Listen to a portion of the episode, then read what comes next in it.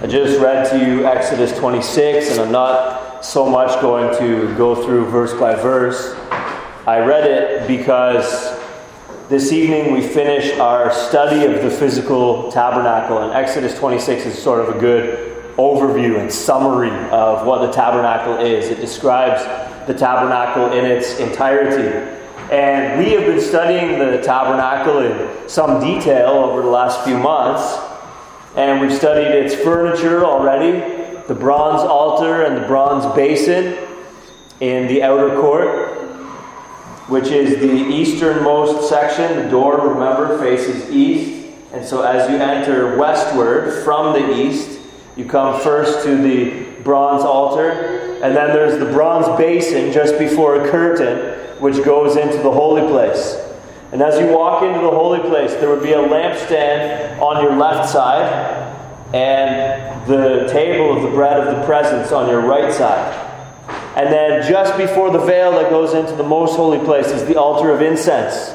And then you go through another veil into the most holy place, and there is the Ark of the Covenant. And we've spent a sermon on each of these items, these pieces of furniture within the tabernacle. And now, uh, from next week, God willing, we'll be moving on to study the priests, their garments, their ordination, their work, etc. And then after that, God willing, the liturgical calendar of the Old Covenant people. So, the daily, the monthly, and the annual ceremonies and feasts and so on and so forth that made up the timetable of the ancient Jews. But today we finish our study of the physical tabernacle. And our study tonight will largely be a review of sorts, as I'm going to re present to you much of what we've already covered.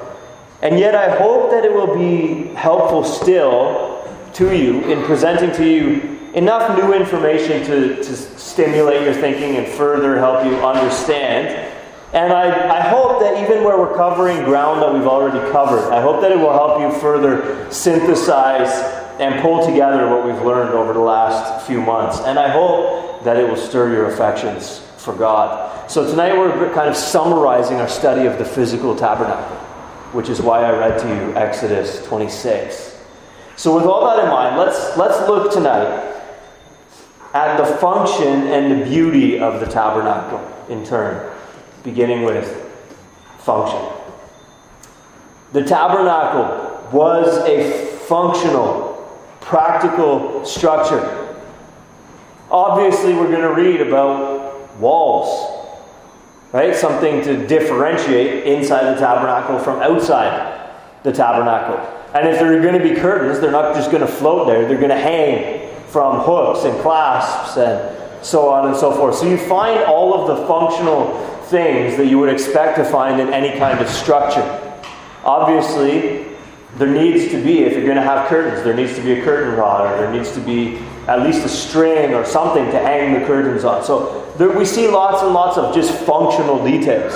There's going to be frames to make sure that the, um, the bars and the cross beams and everything is strong enough, sturdy enough that even when the wind blows, that the tabernacle is just not just going to fall over. So we read about a lot of function to the tabernacle. We read that it was a portable, a transportable structure which could be broken down into smaller parts and carried.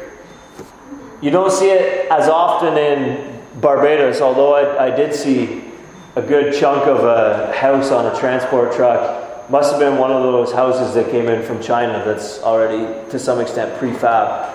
But you see a lot of that in North America. In fact, you can even see a whole house, uh, a small house, obviously, but you can actually literally see a whole house on a transport truck going down the highway with a sign that says wide load, and the, and the house takes up the whole lane, maybe even encroaches a little bit into the next lane, and there's a, there's a, uh, small pickup truck that goes in front with a flashing light so that people know, hey, a wide load's coming through. And there's a whole house that's transported as one piece on a transport truck. The tabernacle is not like that. It's not like someone just picks up the tabernacle and away the Israelites go. nor is it impossible to move it the way that it was impossible to move the later temple. You just couldn't just pick up the temple and take it to another place. The tabernacle was designed for a wandering people. It was designed to be set up and torn down repeatedly and moved around the wilderness as the people of Israel wandered. And so it could be broken down into smaller parts and carried. From the curtains and their supporting frames to the pieces of tabernacle furniture, everything could be carried. God either commanded that the pieces be able to be broken down to manageable size for one person or for a few people, loading them maybe perhaps onto a cart, or small enough that they could carry it, a single person on foot, or that a few people could load it onto a cart, or that the pieces be fitted with components that would allow them to be carried by multiple people on foot. So, for example, the bronze altar had rings that you would slide poles through. And so, once you put the poles through, then a number of men could put it up on their shoulder and could walk with it, and it was reasonable of reasonable size to actually be transported and carried. And, and some of the other pieces of furniture likewise had were fitted with rings so that they could be carried on poles. Apparently, a couple dozen Levites could set up or tear down the tabernacle in a matter of hours. So it wasn't it wasn't like a week long process to get the tabernacle set up. Whenever the Israelites would make camp, they could set up the tabernacle in a matter of hours. And even if they stayed there only a day or two, they could just pack it up when it was time to go. So there is function in this sense. Second, the various parts served a purpose and were well designed for that purpose. For example, what are the curtains for? Between the outer court and the holy place, between the holy place and the most holy place. Well, at a basic level, to divide one subsection of the tabernacle from another. How are you even going to have sections without a boundary of some sort? And of course, they're not going to build these partitions of blockwork because then it wouldn't be transportable. What was the bronze altar for? To offer up sacrifices by fire.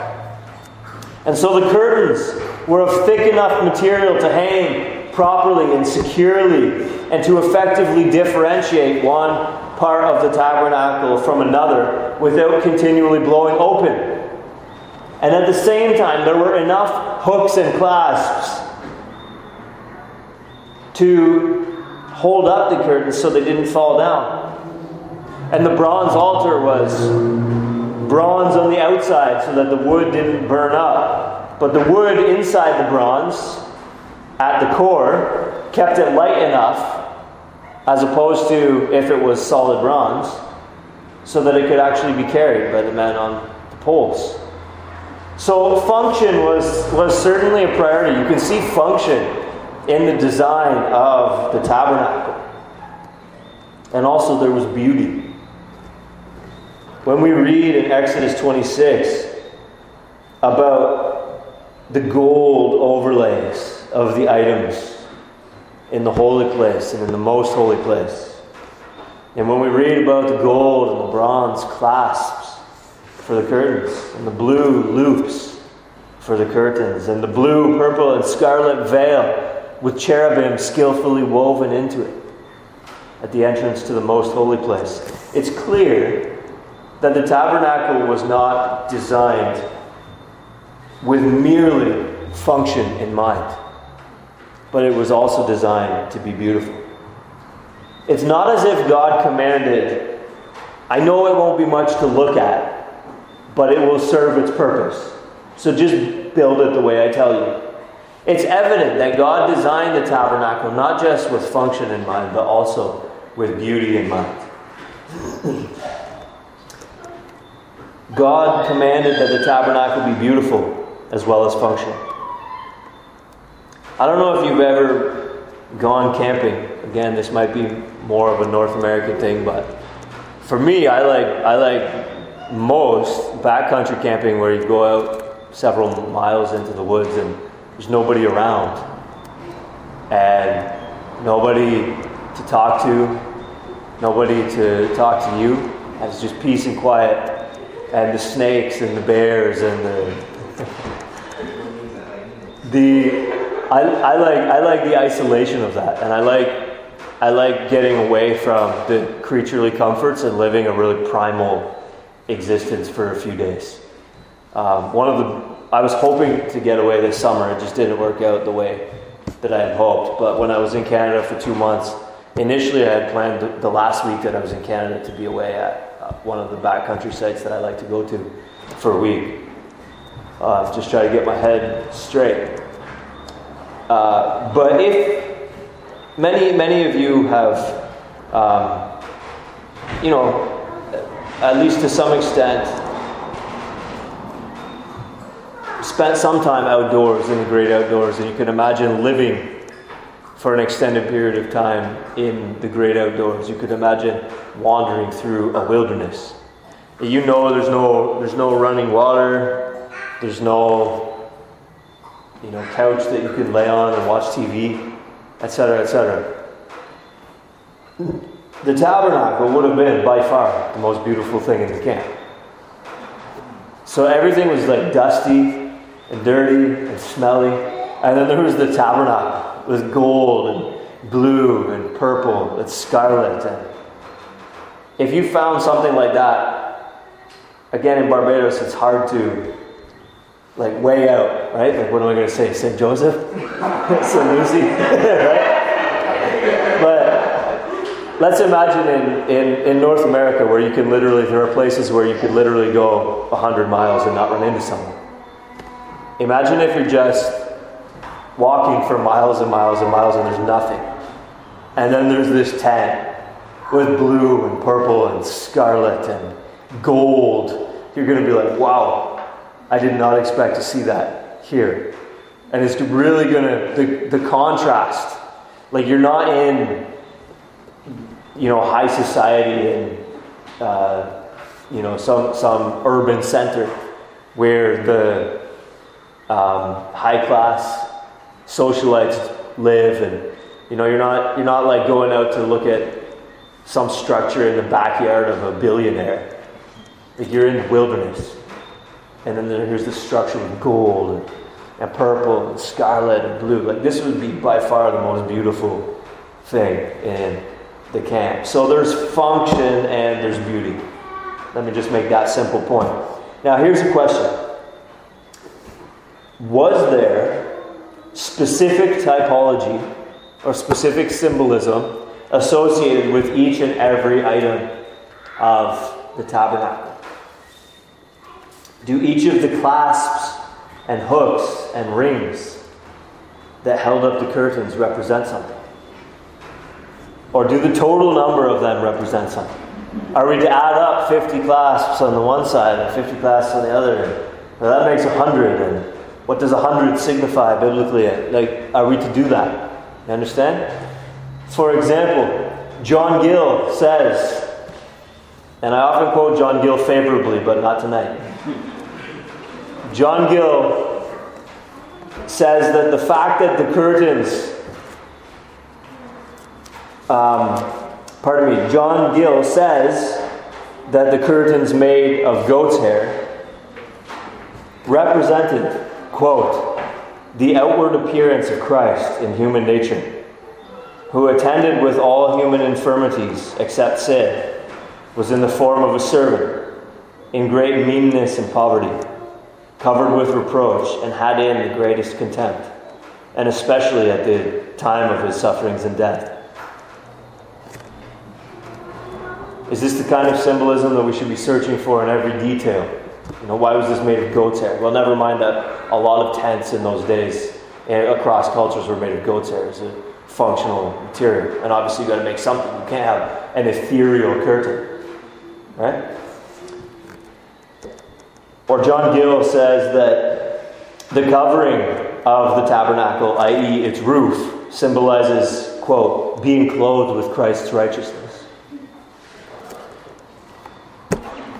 Not sure about that. Or here's, here's a beauty the boards strengthening the sides of the tabernacle, which we read about in um, at the end here. in uh, Exodus 26, verse 37. And you shall make for the screen five pillars of acacia and overlay them with gold. Well, apparently, these pillars of acacia represent those who are pillars in the house of God, both ministers and private members. In other words, you're solid and you're sturdy and faithful church members. In other words, these boards represent Jonathan and Tevin and Manny and so forth. And then when we read Exodus 26, we're like, yeah, boy. right? I think not. Though there may be some who would disagree with me, and, and sorry to disappoint you, brother.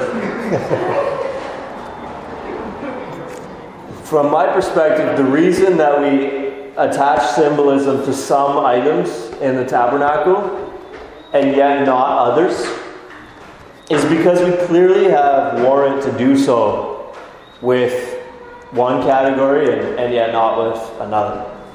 And, and we're failing to account for the fact that there obviously just does need to be form and function. Right? And so um, we see clearly taught in the rest of Scripture, for example, the symbolism of incense, as we studied last week. The incense is, is continually symbolic of prayer throughout Scripture. We see clearly taught in the rest of Scripture the symbolism of burnt offerings representing Christ Jesus being sacrificed and offered up for us. We see clearly the symbolism of the Ark of the Covenant, the mercy seat, and the, tablets on the inside representing God's law and God's gospel, and appearing again in apocalyptic literature and Revelation at the end of the Bible. And so, from my perspective, we should attach symbolic significance to the pieces of furniture associated with the ceremonies of the tabernacle. Since we are explicitly told that the ceremonies of the tabernacle prefigure Christ and his work.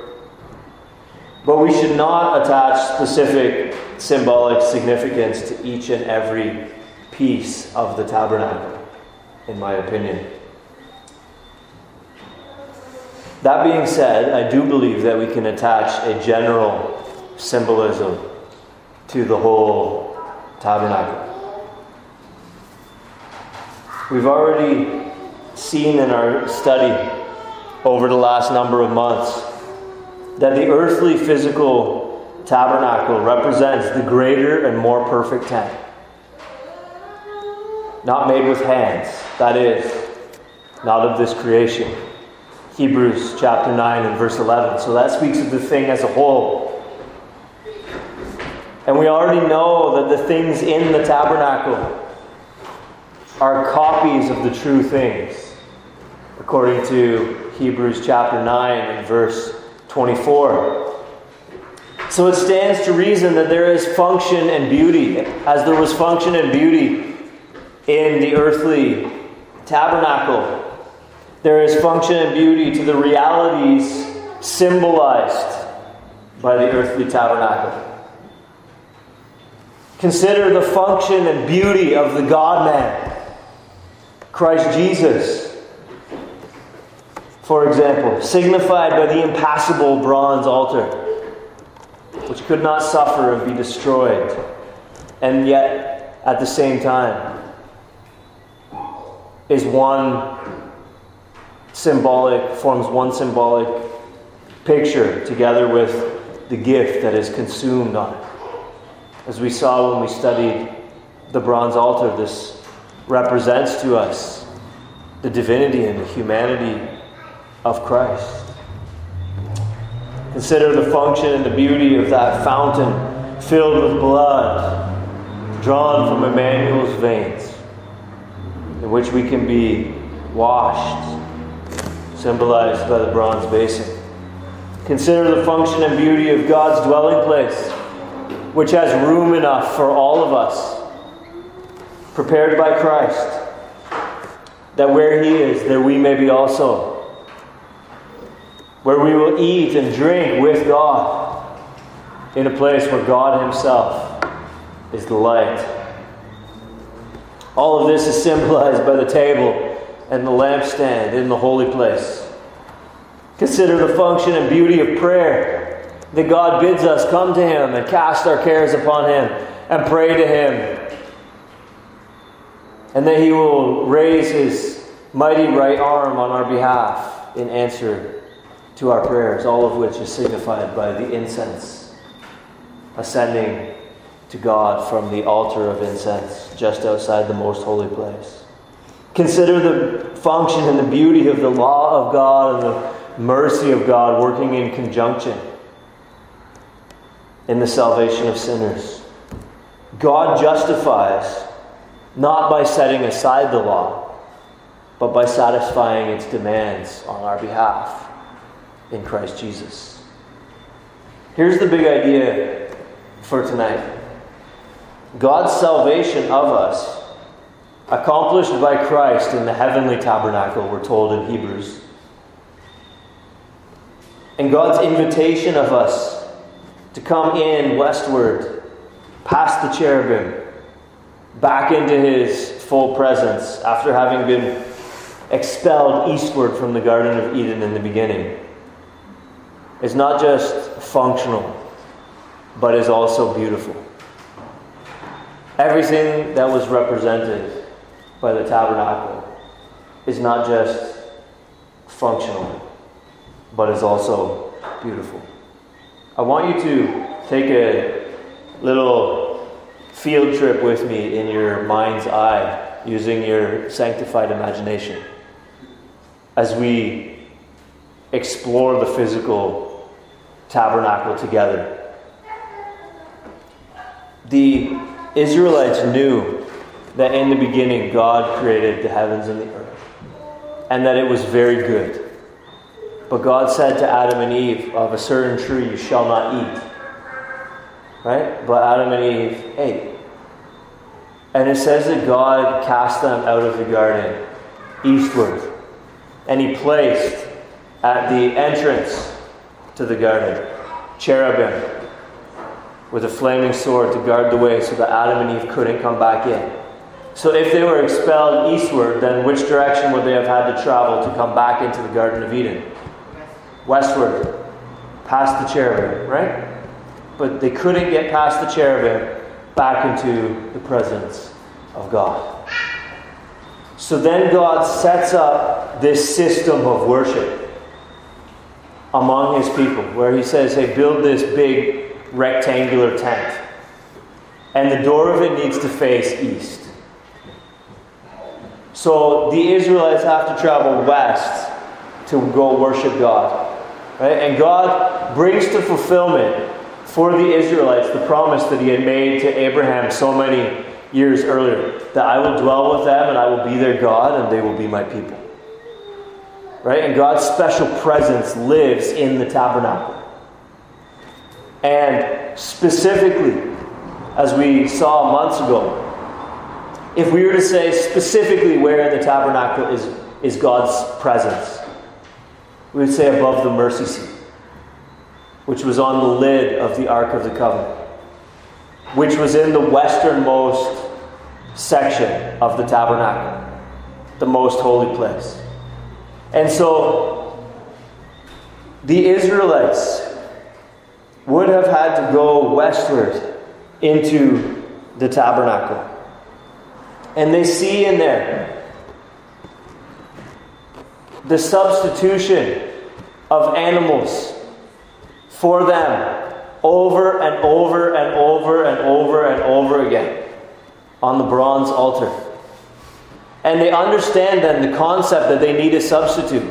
But as the author of Hebrews says, but the very fact that these things were offered over and over and over again, we can deduce that they actually were never effective.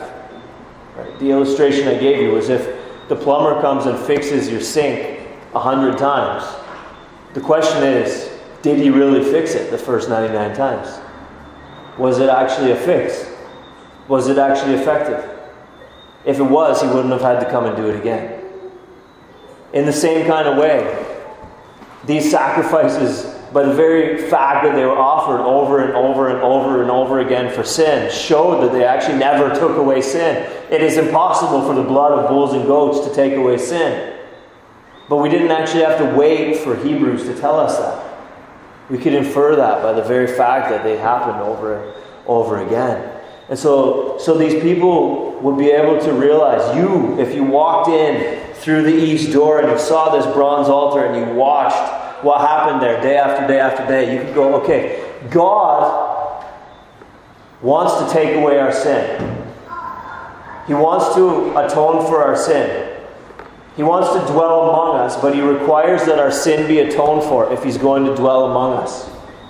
And yet, these animal sacrifices can't atone for our sins. And so, there must, these must be shadows and symbols of something else and something further, which is coming down the line. And then you would see the bronze basin where the priests would wash as they come in and out. And you would, you would see that though they have been ordained, they're nevertheless not perfectly and perpetually cleansed, but there's this regular washing which is needed over and over. And you would think, well, these are the holiest guys among us. And if even the holiest guys among us need to wash over and over again, then I suppose I need to wash over and over again and you would hear about and perhaps maybe see in passing as the tabernacle was dismantled and put back together again you would you might perhaps catch a glimpse of the table of the bread of the presence and the lampstand and you would hear that the priests get to go and eat there with God and that there is this light which never goes out and never stops burning. And you would think, man, what a privilege it would be to eat with God around His table. And you would hear about the most holy place, into which only the high priest could go, and he but once a year. And you would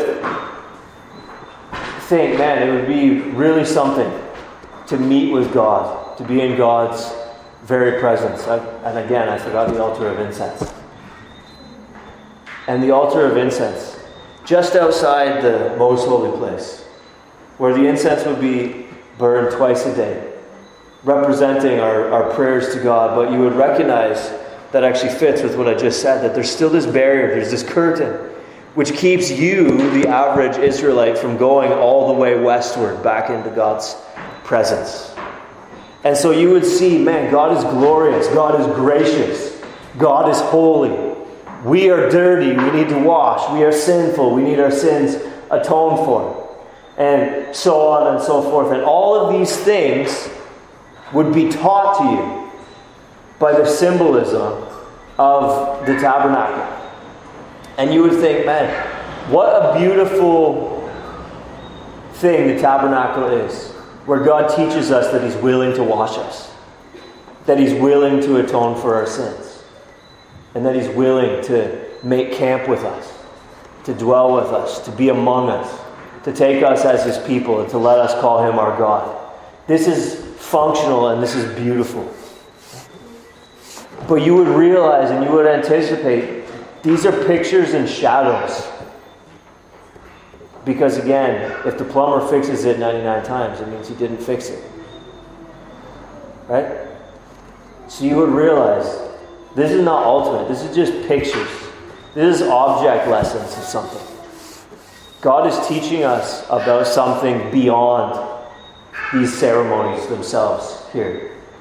What is He teaching us about? And you would remember that God said to Adam, um, or sorry, pardon me, God said to the serpent in the beginning that a descendant of Eve would crush his head. And you would remember that God said to Abraham many years previous that in his seed all the nations of the earth would be blessed. And you would remember that Moses said that there was a prophet coming like him, but greater And you would realize that, look, one day God is going to bring a full and final rescue. And one day God is going to bring to fulfillment all of these pictures.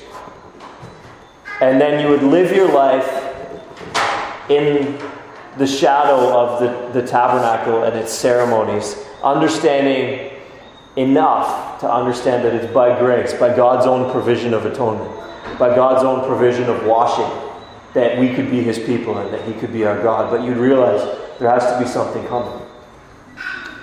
And then Jesus comes on the scene. And Jesus says that He is the Lamb of God. And Jesus washes the disciples' feet. And Jesus says, All who are thirsty, come and drink. Jesus says, All who are hungry, come and eat. And Jesus says, I am the light of the world. And when Jesus dies, the curtain of the temple is torn in two, which is the curtain between the holy place and the most holy place, from top to bottom. So that our prayers no longer have to be offered from just outside God's presence, still east of God's presence. But we now go through, remember that was the curtain with the cherubim on it. We now go through westward, past the cherubim, back into the very presence of God because of what Jesus did on the cross, and we offer up our prayers there. And we have the access now of high priests. Wow. Beautiful. Functional and beautiful. Jesus does what needs to be done. He's effective, he's functional. But it's also so beautiful that this story of getting westward again, past the cherubim, back into God's very presence, that God would be our God and that we would be his people and that he would dwell among us, atoning for our sin, washing us, inviting us to eat and to drink with him and to be our light. All of this is brought to fulfillment in and through Christ Jesus. This is both functional and beautiful. So, do we attach specific symbolism to each and every item in the tabernacle? I don't think so. I don't believe so. I believe we attach symbolism to what we have warrant to attach symbolism to, which is which is the ceremonies which prefigure Christ and his work, and then also the objects associated with them. And the items in the tabernacle, like the curtain with the cherubim on it, for which we have a clear biblical warrant to make an inference of symbolism. But do we, do we start to talk about how the uh, pieces of acacia wood symbolize you know, the strong and sturdy members of the church, and you know how the roof of the tabernacle symbolizes how we're covered with Christ's righteousness. Sorry, John Gill, but I don't think so. But we nevertheless we look and we see the tabernacle as a whole, and we see function, and we see beauty, and we see it as the symbol of God's presence and the provision that He's made to make His camp with us, that He would be with us and be our God, and that we would be His people, and so on and so forth. And we see we see okay this, this whole thing is a picture of what God has done in Christ for us in order to dwell with us, that we might be his people and that he might be our God. And it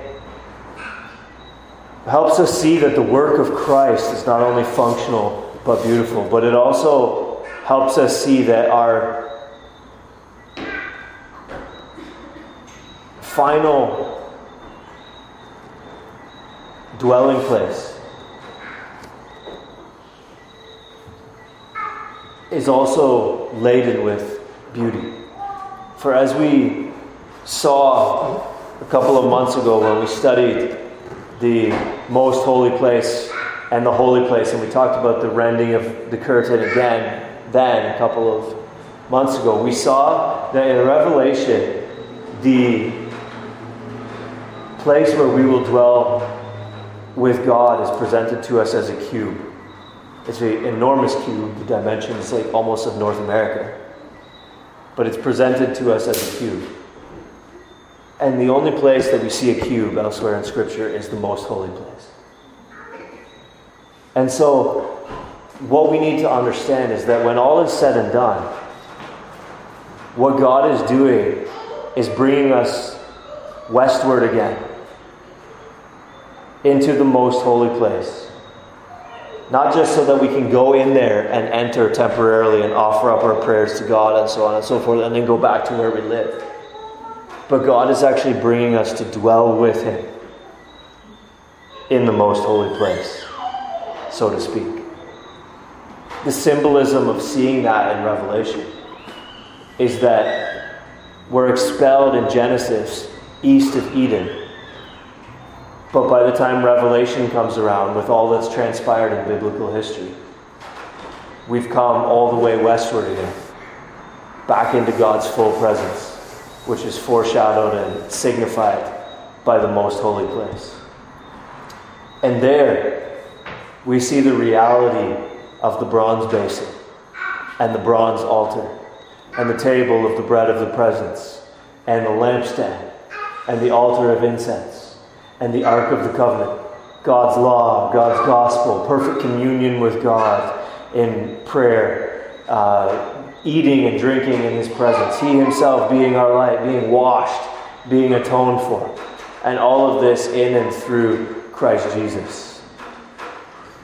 You see, there is.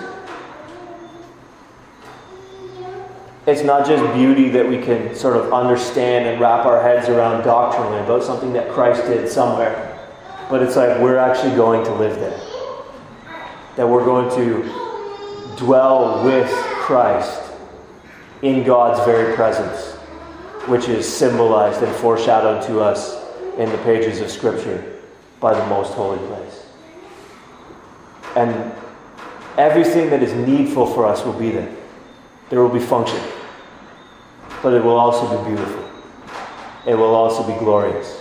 Glory glory dwelleth in Emmanuel's light.